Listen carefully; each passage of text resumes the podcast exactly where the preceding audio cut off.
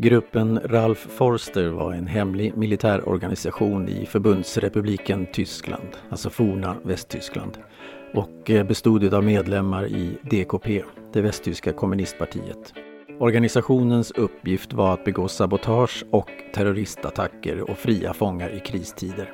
Gruppen fick pengar, vapen och sprängämnen av DDR och stod under Stasis avdelning AGMS.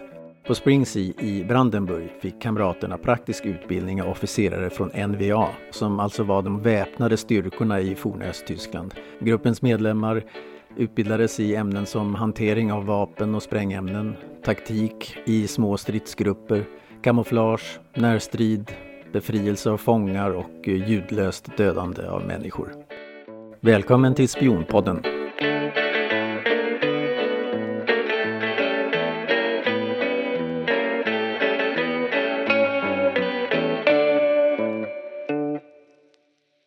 Hej och välkomna, säger jag varje gång, men ni är alltid välkomna.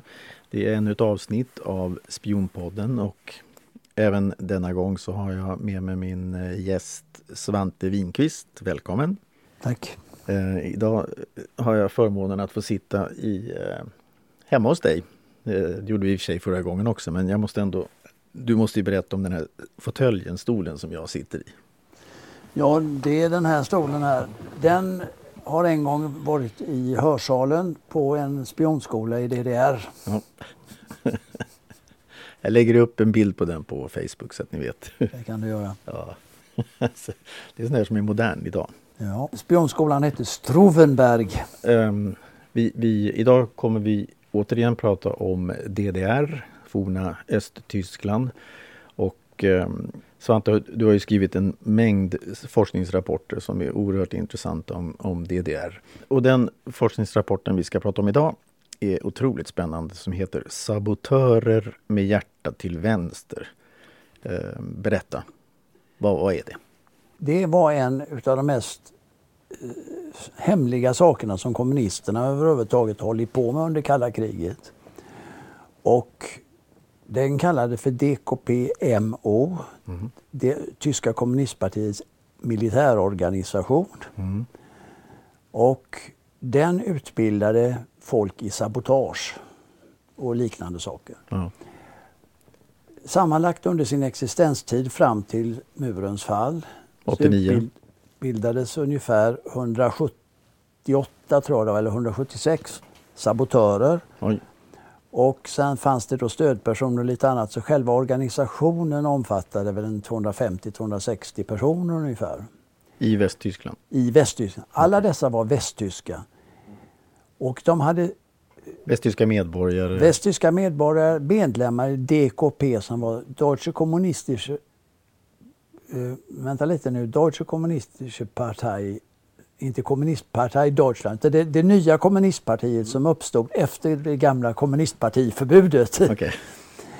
Och det var ofta nyckelpersoner på organisationsfunktioner, på personalfunktioner i partiapparaten. Mm.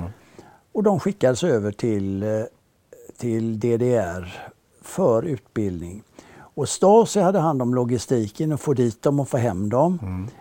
Och få dem inkvarterade, och armén i Östtyskland, en generalmajor Wegenhaupt, hade ansvar för själva utbildningsprogrammet. Okay. Och skaffa fram instruktörer och sådana saker. Mm. Så det var ett samarbete mellan Stasi och det.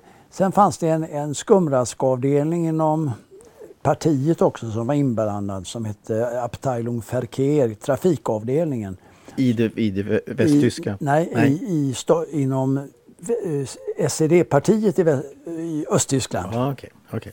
Och den hade från början till exempel till uppgift att smuggla trycksaker mellan Östtyskland till Västtyskland och så vidare. Och det gjorde man genom olika gränsslussar och sådant.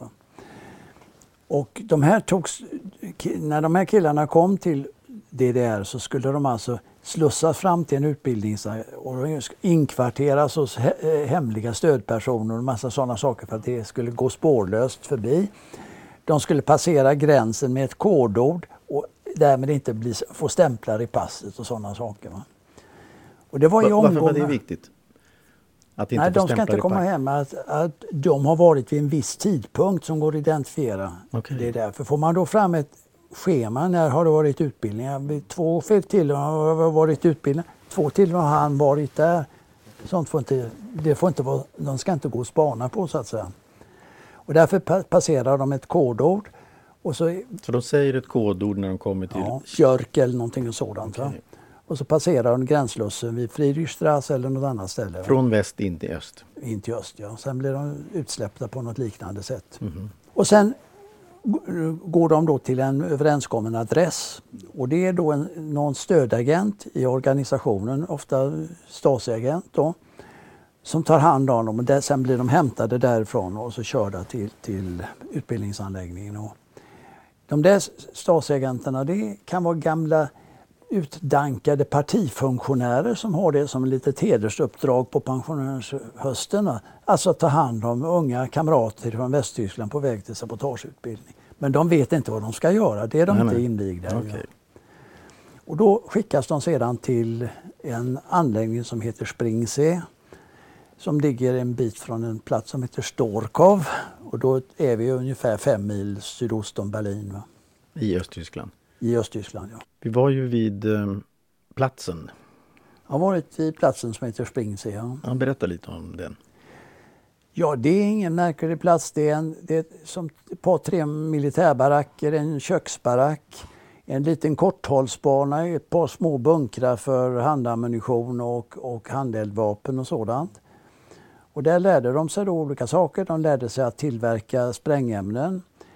Med hjälp av gödselbomber kallas det ibland. Eller Breivikbomber. Det var ungefär det receptet som Breivik använde som de lärde sig där.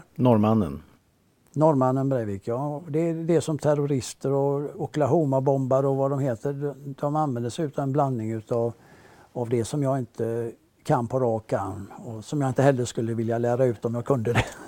De lärde sig hantera fjärrutlösande antändningsmekanismer, och de lärde sig hur man använder sig av fotoceller för att utlösa sprängladdningar och sådana saker. Vad är det för någonting, fotoceller?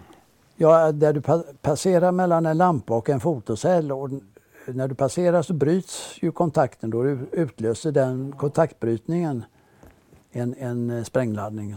Det används ju av Bodemeinhof bland annat. Okej. Okay. Så den är då inte tidsinställd utan den är rörelseinställd? Den är rörelseinställd då, ja. Det är riktigt. Och de kan sitta och den kan vara passiviserad, och så ser de att den bil de vill spränga kommer. Då slår de på och så sticker de.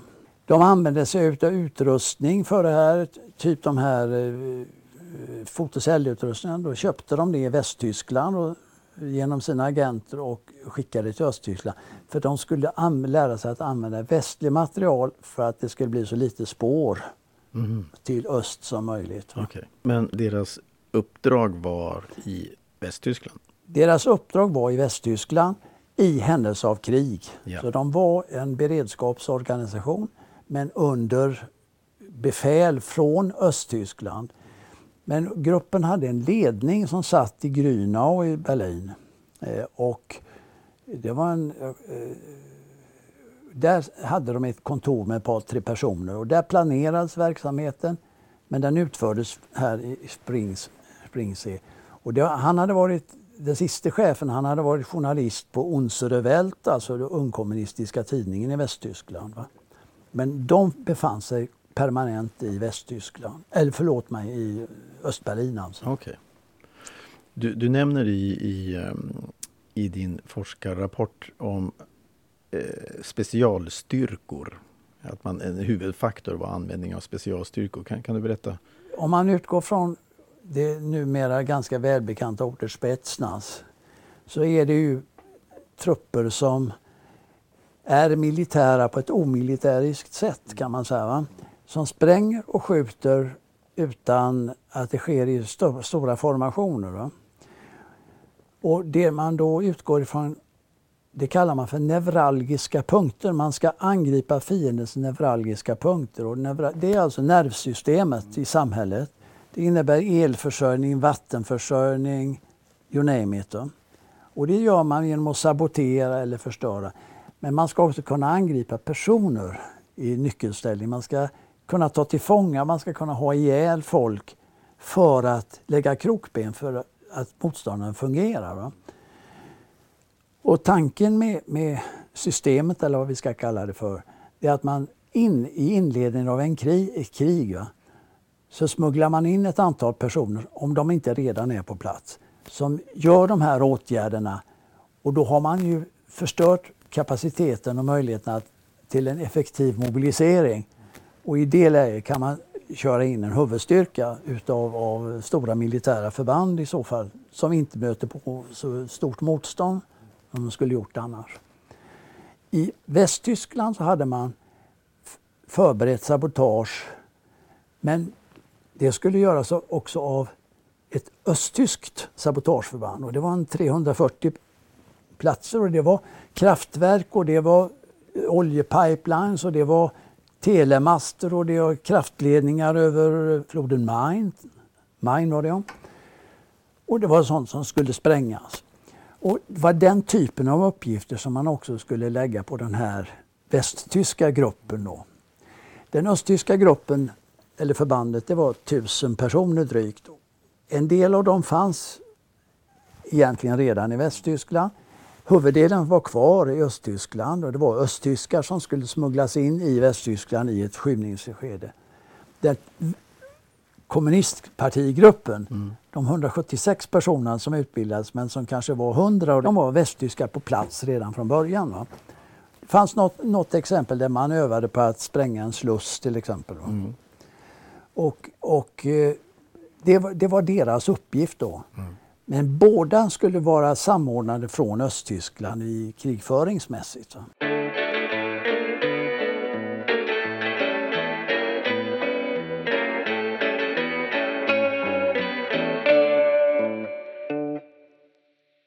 Du nämner också i dokumentet om en intervju med en Lothar Örtel, ursäkta uttalet, men Lothar Örtel. Ja. Vad betyder han? Vad har han gjort? Lothar Örtel var en som var med ett par, tre gånger på de här utbildningslägren i Östtyskland. Och han var gruppchef, tror jag, för en del av organisationen i Hessen i Västtyskland. Mm. Och han arbetade då för DKP under den här tiden. Och det var ju rätt mycket ett funktionärsparti helt enkelt. Och så han var anställd där. Men någon gång när 89 så började han tvivla på att han kunde sympatisera med det han hade utbildat sig till och så vidare. Och han gick och anmälde sig själv för författningsskyddet i Västtyskland. Vilket ju inte kanske hör till vanligheterna. Va? Och då dystade man upp en 14-15 personer som han kände till hade varit med på de här utbildningslägren. Mm. Och han blev också då dömd till någon sorts bötesstraff. Och de tog rätt låga straff när det blev sån här självangivelse inblandad i bilden. Då. Mm. Och samtidigt så började man ju montera ihop gamla Stasi-dokument från olika ställen runt om i gamla DDR. Och man hittade säckar med de dokument som Stasi hade upprättat kring den här organisationens rörelse. Tidtabeller för när de skulle passera gränsen, kursplaner från Springsee och så vidare. Och så småningom, när man har monterat ihop tillräckligt mycket dokument plus de här ingångsvärdena som han gav i samband med att han gjorde sin självangivelse, så lyckas man komma fram till klartextnamn på samtliga de 176 som hade genomgått utbildning i det här lägret. Va? Vilka som hade varit ansvariga för skyddet av lägret från Stasis sida, vilka som hade varit instruktörer från den militära sidan, vilka som alltså hjälpt generalmajoren Wegehaupt, även kallad Pojkert som tecknamn, i den här organisationen. Vem som hade suttit i Grünau som sekreterare och hur mycket de hade fått i betalt via Stasi för att göra de här sakerna. Men du säger montera ihop, vad menar du? Jo, när muren föll så började man ju riva sönder dokument som frenetiskt. Tills dess medborgarrörelsen lyckades stoppa det. Och då innebar det att inrikes Stasi, där fanns ju dels en massa kvar, dels ett antal uppbrända dokument, de kom aldrig till pass, ett antal sönderrivna dokument. De kunde inte köra dem i strimlare, för de körde så mycket i strimlare så de gick sönder och till slut fick de riva för hand. Och så in i säckar. Och de la ju kanske samma dokument i samma säck, va? Det måste ju vara ordning på skräpet också. Mm. Och då så istället för att dela upp delar från ett dokument i olika påsar? Okej, jag förstår. Mm. Men i alla fall, det innebar ju att till slut kunde de sätta ett antal människor på och montera ihop de här. Och man har till och med gjort dataprogram som fotograferar av och sen automatiskt räknar ut om man ska foga ihop dokument, va? Då går det lite fortare, för det där är ju en långsam procedur. Med andra ord så fick man fram rätt mycket dokument kring den här organisationen från Stasis kvarlåtenskap. Och det innebär ju också att då har man kunnat nysta upp den i efterhand. Det tog några år innan detta var klart, räknat från 89. Varför tror du att medborgarrörelsen eller medborgarna stoppade sönder rivandet av alla dokument? Alla var medvetna om Stasis repressiva egenskaper. Och alla medborgare var förbannade, eller många medborgare var ju förbannade på detta. Och det var ju så att säga grunden till att det pyrde och jäste till slut, va? Men sen så insåg man att Stasi var ju även ett utrikesspionage. Mm. Och det har alla stater, menade man. Mm. Så utrikesspionaget, de får väl förstöra sina handlingar i fred. Och då sa de att utrikesspionaget ska vara avvecklat den 1 juli 1990. Och fram till dess får de förstöra sina dokument. Då kommer vi i ett läge där det gäller inrikes Stasi så finns det rätt mycket material kvar. Dock inte allt, va? Men rätt mycket material kvar. När det gäller utrikes Stasi så finns det bara några få papper och det är i Dresden. Mm. Och Stasis utrikesspionage hade ett lokalkontor i Dresden. Det hade de i alla distrikten i DDR. Men där hann de inte bränna de papperna innan medborgarrättsrörelsen så stopp. Så det lokala spionaget där finns lite papper kvar. Men de hade gjort två saker. De hade bandat på databand som kallas för Sira. Det hade de gjort en sorts bokföring av hela rapportflödet under 80-talet, tror jag det var. Agentrapporter och allting för utrikesspionaget. Ja. Vem som lämnade dem, tecknamn, när de lämnade, tema, en sorts bokföring av dem. Mm. De banden, de hade de avmagnetiserat då i slutet. Mm. För de skulle ju inte falla i finelsen. Och så lagrade de i en bunker utanför Berlin. Där drar då Bundeswehr in och tar över bunkern och hittar de här banden. Bundeswehr, vilka? Det är västtyska armén. Okay. Och västtyskan säger, det här är intressant. Och de bara tittar på dem. Ja, de ser att det är avmagnetiserat. Då kommer de underrättelsespecialisterna in och de kan alltså hitta restmagnetism då på de här banden. Och därmed kan de med långsamma processer ta fram det som en gång var informationen på bandet ganska bra. Och då har de alltså rekonstruerat de här banden. Och då har man alltså fått en katalog över agenter med tecknamn och deras rapportering. Men vilka de var, det framgick inte av de banden. Okay. Sen hade de en annan sak. De mikrofilmade sina personalkort. Och där har du både namn och tecknamn på personerna, men inte deras rapportering. Och det var ett krigsberedskapsarkiv som kom att kallas Rosenholm så småningom. Och de mikrofilmerna, de skickade man till ryska högkvarteret i Karlsholst. Mm-hmm. Men det var ju många som var intresserade där. Jag tror en del pengar bytte ägare under den här tiden. Och kopior på de här mikrofilmerna hamnade hos CIA i Langley. Det måste nog vara deras bästa kupp under 1900-talet nästan, att komma över östtyska agentregistret på film. Men det ville de ju inte direkt dela med sig av, för de skulle ju vara också lite schyssta hit och dit. De ville ju inte skapa ovänskap. Men så kom man fram till att varje land som har medborgare registrerade på det har ju rätt att veta vilka de är. Så tyska medborgare Det levererade de ut från CIA till Tyskland, svenska till Sverige påstås det. Mm. Vilket finns frågetecken kring hur det skedde och så vidare. Och det innebär att då kunde tyskarna matcha ihop Rosenholms uppgifter. De kunde dechiffrera det som fanns på de återmagnetiserade banden. Och därmed så har vi idag en förteckning över utrikesspionagets agenter och deras rapportering. Och sen har vi det här tekniskt mycket säkrare läge med inrikes. Där har vi papper kvar. 17 mil eller vad det är, en fruktansvärd mängd dokument. Där det återstår fortfarande att pilla ihop.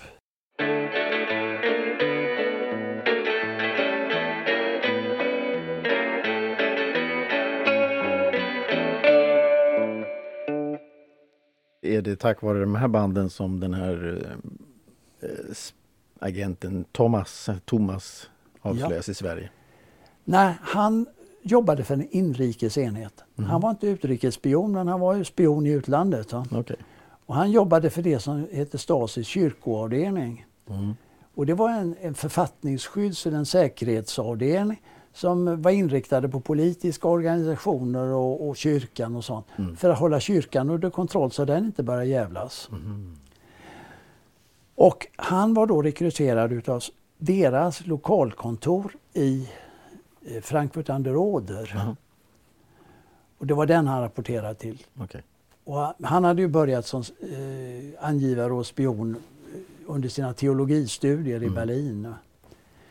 Tvingades fly därifrån, eller vad var det? Ja, då hade han dragits in i en operation där han angav ett antal studenter i Jena för att de bad honom att hjälpa honom. Att han skulle hjälpa dem att fly till Västtyskland och ta kontakt med släktingar i Västtyskland och så vidare. Och de skrev brev och de gav dem till honom och de hamnade ju hos Stasi istället. Va? Och efter en tid så åkte de ju fast. Va? Men de trasslade till det på det sättet för att skydda honom. Att en av personerna i den här gruppen som också hade velat fly då. Den åkte inte fast, därför de ville att hon skulle bli misstänkt för det här när de förstod att det läckte. Så myndigheterna försökte skydda Thomas? De försökte skydda honom. Okay. Men sen spred sig ändå ryktet att det var han som hade läckt. Och då skulle de skydda honom och då skickade de honom till Sverige. Och då fick han studera teologi i Lund. Just det. Och så började han en karriär som spion här kan man säga. För att kolla svenska kyrkans förbindelser med DDR just då. Jaha, DDR, kyrkan i DDR. Ja, det var det som var det heliga. De ville ha kontroll precis på all kommunikation inom kyrkan. Det enda de inte kom åt var kommunikationen med Gud själv i stort sett. Va? Men det var det de ville ha grepp på. Och framförallt det var det ena, så att inte svenska kyrkan skapade någon sorts opposition i den östtyska kyrkan. Och det andra var då att få goodwill, svenska kyrkan att agera goodwillmässigt för Östtyskland. Men det låter ju som en djävulusisk plan att inte arrestera en av tjejerna. Alltså, ja, hur kunde det ha gått? De är ju kalla kan man säga, de är känslokalla, då gör man så. Det kunde ju ha slutat väldigt illa för henne. Ja, det kunde jag göra, ja. Men de här personerna är ju bittra ännu idag, va? Men de är ju glada åt att han har åtminstone blivit avslöjad rejält. Va? Men han var ju också präst i Burträsk under den här tiden då svenska kyrkan hade hand om folkbokföringen. Så ibland det han lämnar ut är bland annat rutinerna för svensk folkbokföring, vilka blanketterna är och hur de ska användas och fyllas i. Vilket är en bra grund när man ska fabricera falska dokument utomlands för att skicka dubbelagenter till Sverige och illegalister till Sverige. Då är det bra att veta hur man ska få den svenska folkbokföringen manipulerad. Va? Och det hör till det man kallar för regimkunskaper i DDR om den svenska regimen då. Va? Och det lämnade han ut. Hur gick det för honom då? Ja, han blev avklagad och lever väl som prästman idag. Hans fru var ju också präst och har tagit över prästarbetet i församlingen där han var. Så han lever fortfarande? Ja, han levde åtminstone för ett par år sedan när jag åkte förbi där.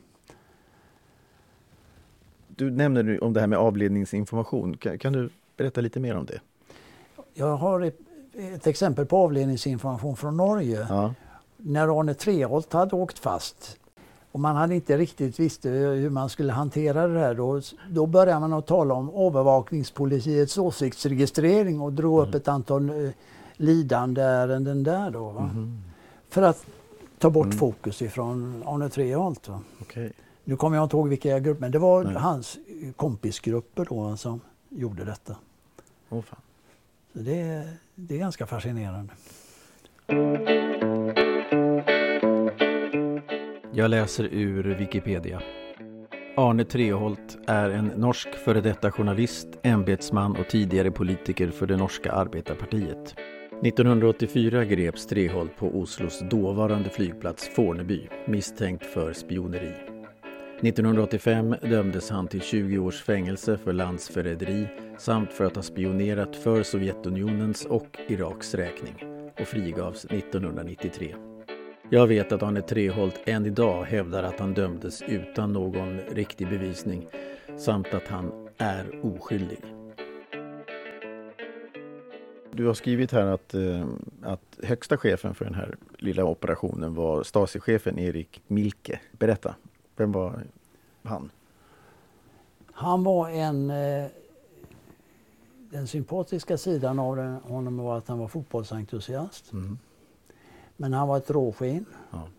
Och han blev Stasi-chef någon gång 56 tror jag. Mm. Stasi är då fortfarande en ganska liten organisation. Men han hade jobbat i den sedan starten i stort sett. Mm. Den startades utan en person vars namn jag har glömt nu. Nummer 2 var Ernst Wollweber. Mm. Och det var en Stasi-chef som hade varit sabotör under andra världskriget. Varit i Norge och Sverige. Aha. Och lett sabotage mot framförallt båtar på väg till Spanien till exempel och spanska inbördeskriget. Och det var mängder med båtar som hade sprungit upp. Ja. Han hade kontakter i Malmfälten som stal sprängämnen och de sprängde båtar i Danmark och så vidare. Oj. De hade en klädaffär i Malmö som med brevlåda för att skicka sprängämnen till Danmark och så vidare. Så han var en sabotageorganisatör och han byggde det på ett kontaktnät bland sjömän i stort sett. Han, när tyskarna ockuperade Norge så var han tvungen att lämna Norge och flyr in i Sverige men hakas upp utav svensk militär på en gränsstation till Sverige och hamnar så småningom då i fängelse i Härnösand tror jag det var. Och han blir dömd då för en del av det här illegala gränspassagen men under fängelsevistelsen blir han sovjetisk medborgare. De gör honom till sovjetisk medborgare och begär honom utvisad för han skulle ha begått något brott. Okay. Och efter något drygt år i svenskt fängelse så lämnar Sverige ut honom till Sovjetunionen. Den här som var Stasi-chef på början på 50-talet hette Zeiser kommer jag på nu. Och han avvecklades och då därför han dög inte under de här Berlin-oroligheterna 1953. Ja. Och så kommer då Wollweber in som ersättare. Mielke finns i organisationen redan men han var för ung och omogen för detta då. De ville ha ett starkare namn och Wollweber var ett bra namn då. Så det blir Wollweber Stasi-chef med meritlistan att ha suttit i fängelse i Sverige under kriget. Och sen var han lite oppositionell och det gjorde att han blev också avvecklad och då kom Mielke in.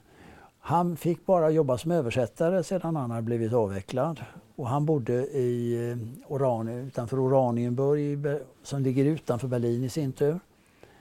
Men sen då började Mielke.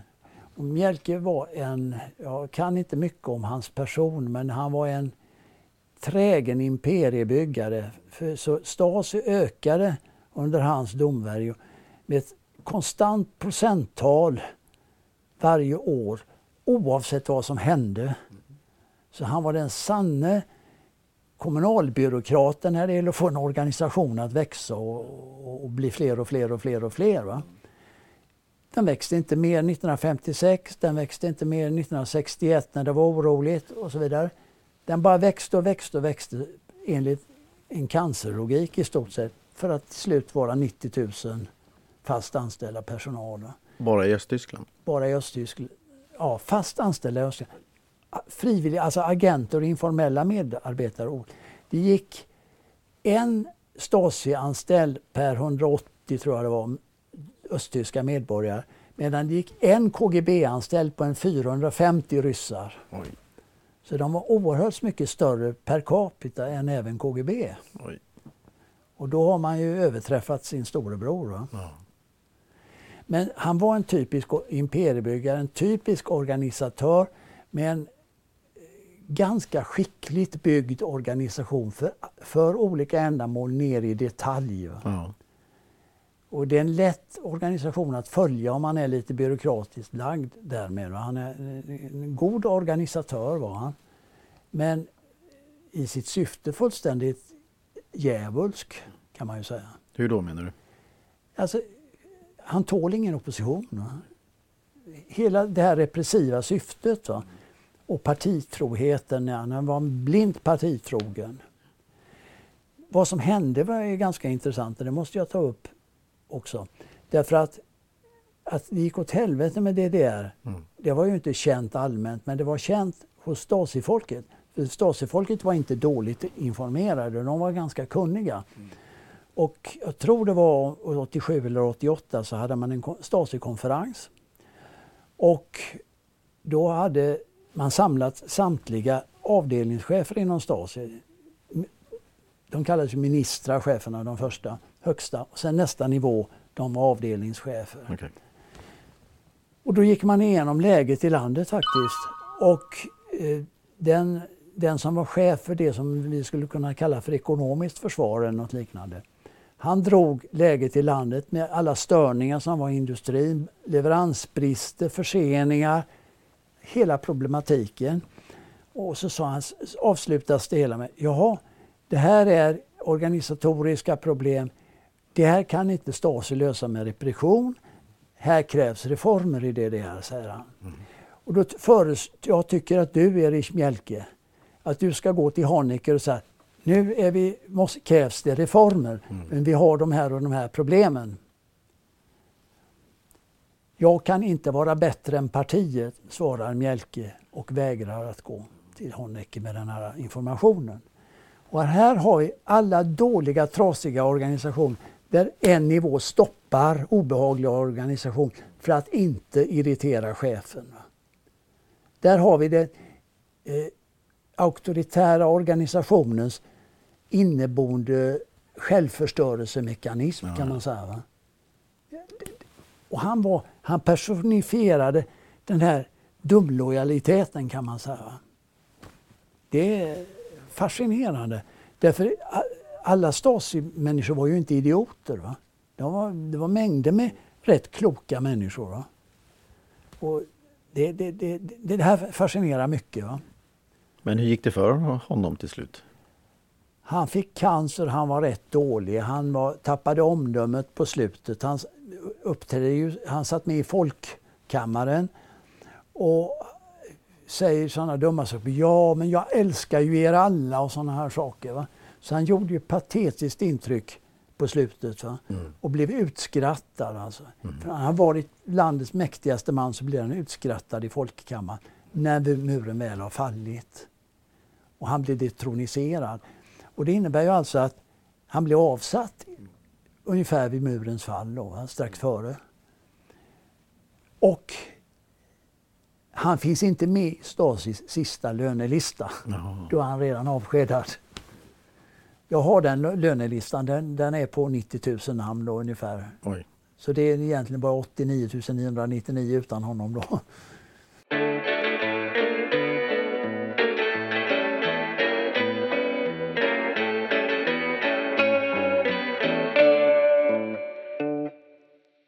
Vem är det som döms för mord i din rapport? Som har skjutit 2 polis? Jo, det är Mielke. Ja, det är det. Ja, just det, ja, för Mielke var med i någon sån där partiets självskyddstrupper, kommunistpartiets självskyddstrupper i Berlin under 30-talet. Ja. I början av 30-talet. Och de var ju bråk med Weimarrepublikens polis. Och det var ju nazisterna också. Mm-hmm. Det finns ju exempel på där någon kommunist och Goebbels uppträder på samma möte på Bühlovplatsen och sånt där, va? Men i vilket fall som helst så där vid något sådant tillfälle så är det 2 poliser som har gått för hårt åt kommunister vid något tillfälle. Mm.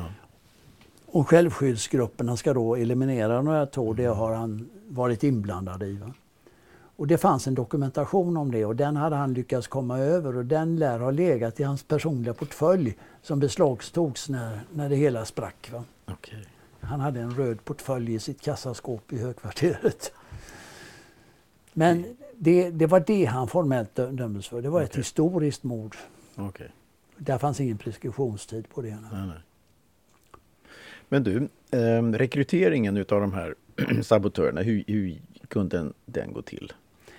Rekryteringen var ju sådan att de hade tipsare då inom partiet som föreslog vilka som skulle gå på sån här utbildning. Ja.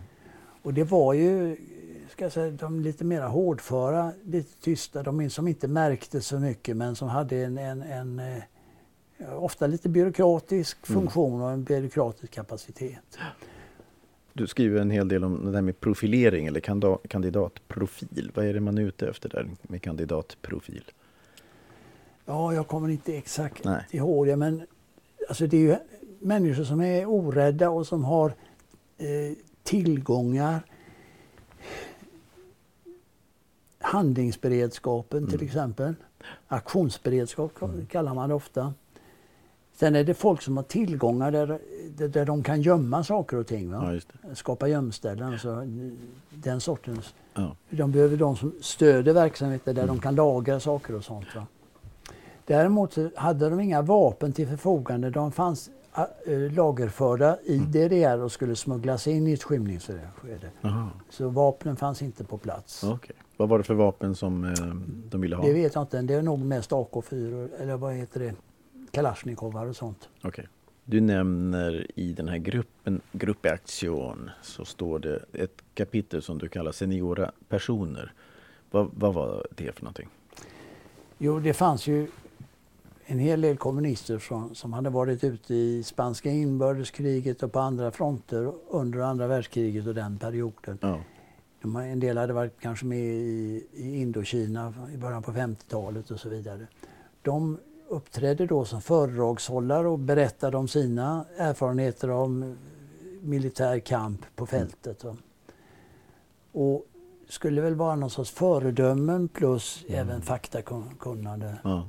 Men det var liksom, det var kamperfarna, ärrade kamrater som skulle vara goda föredömen för de här personerna. Ja. De här sabotörerna, fick de någonsin jobba aktivt på? Det finns ett fall som man inte riktigt vet om det var de eller som genomförde. Och det var ett sabotage mot ett DKP-kontor där man trodde möjligen att man skulle simulera att det var ett högerangrepp. Men i princip så man genomförde ingenting. Det var terroristernas sak. Det var Rote arméfraktion höll ju på. Och de hade man inte sån kontroll över. Nej. Utan de här var ju disciplinerade. Och det rent ideologiskt så ligger det ju som skillnaden mellan terrorister och den här typen av kamporganisationer. Ja. Den här typen av kamporganisationer, de lyder partiets order. De gör ingenting på eget bevåg. Det får inte finnas utrymme för spontanism och sådana saker som man då föraktar enligt den marxist-leninistiska ideologin. Medan terroristgrupperna, de jobbar efter en mer anarkistisk modell. Va?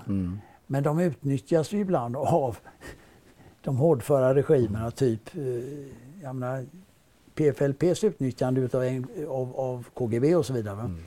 Det är en följd av att man följer inte den här ideologin om man kan maskera det med ett mellanled. Nej, okay. Det jag kommer att tänka på, ja, det var ju det förhållandet att den här organisationen angavs inifrån. Ja. Och det var det här, den stora dynamiska nedgången för kommunismen under den här tiden. Va? Och där var detta ett offer. Ja. Jag nämnde den här Stasi-sammanträdet när Stasi pratade om hur tillståndet är i landet. Va? Och det höll på att gå åt skogen. Va? En annan incident som är rätt rolig. Mm. Det var en av Stasi-officerarna som heter Günther Bonsack. Någon gång 68 lär han ha suttit på en mäss, Stasi-mäss. Då hade han skulle han berätta en historia och den handlade om Titanic. För det sades att Titanic skulle bärgas och 3 länder hade anmält sitt intresse för bärgningen av Titanic. Mm. Och det var USA, Sovjetunionen och DDR. Amerikanerna ville ha diamanterna i kassaskåpet. Ryssarna ville ha den senaste tekniken. Och DDR ville ha orkestern som spelade när skeppet sjönk.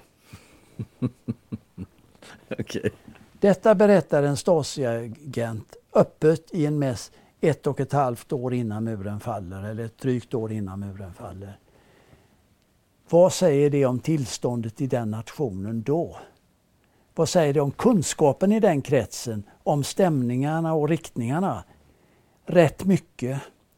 Vad vet vi om det här i väst? Förbanne mig ingenting. Nej. Och där måste vi vara kritiska mot hur vi jobbar med underrättelse.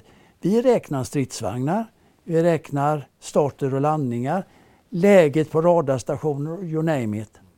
Men de här grejerna som på något sätt indikerar stora politiska omvälvningar, det har vi inget grepp om. Fåglarna lyfter ju ett dygn före en jordbävning. Va? Vad har de för larmsystem? Det larmsystemet skulle vi ha också. Så att vi kan lära oss, nu är det någonting som händer eller kommer att hända om ett tag. Men det är svårt. Det är den biten jag saknar när det gäller underrättelseanalysen. Va? Att kunna göra intelligenta slutsatser helt enkelt. På tunna underlag. Fantastiskt. Jag har ändå en fråga och det är den här personen Uwe Harms som du skriver om i telefonkontrollen och sånt där. Ja.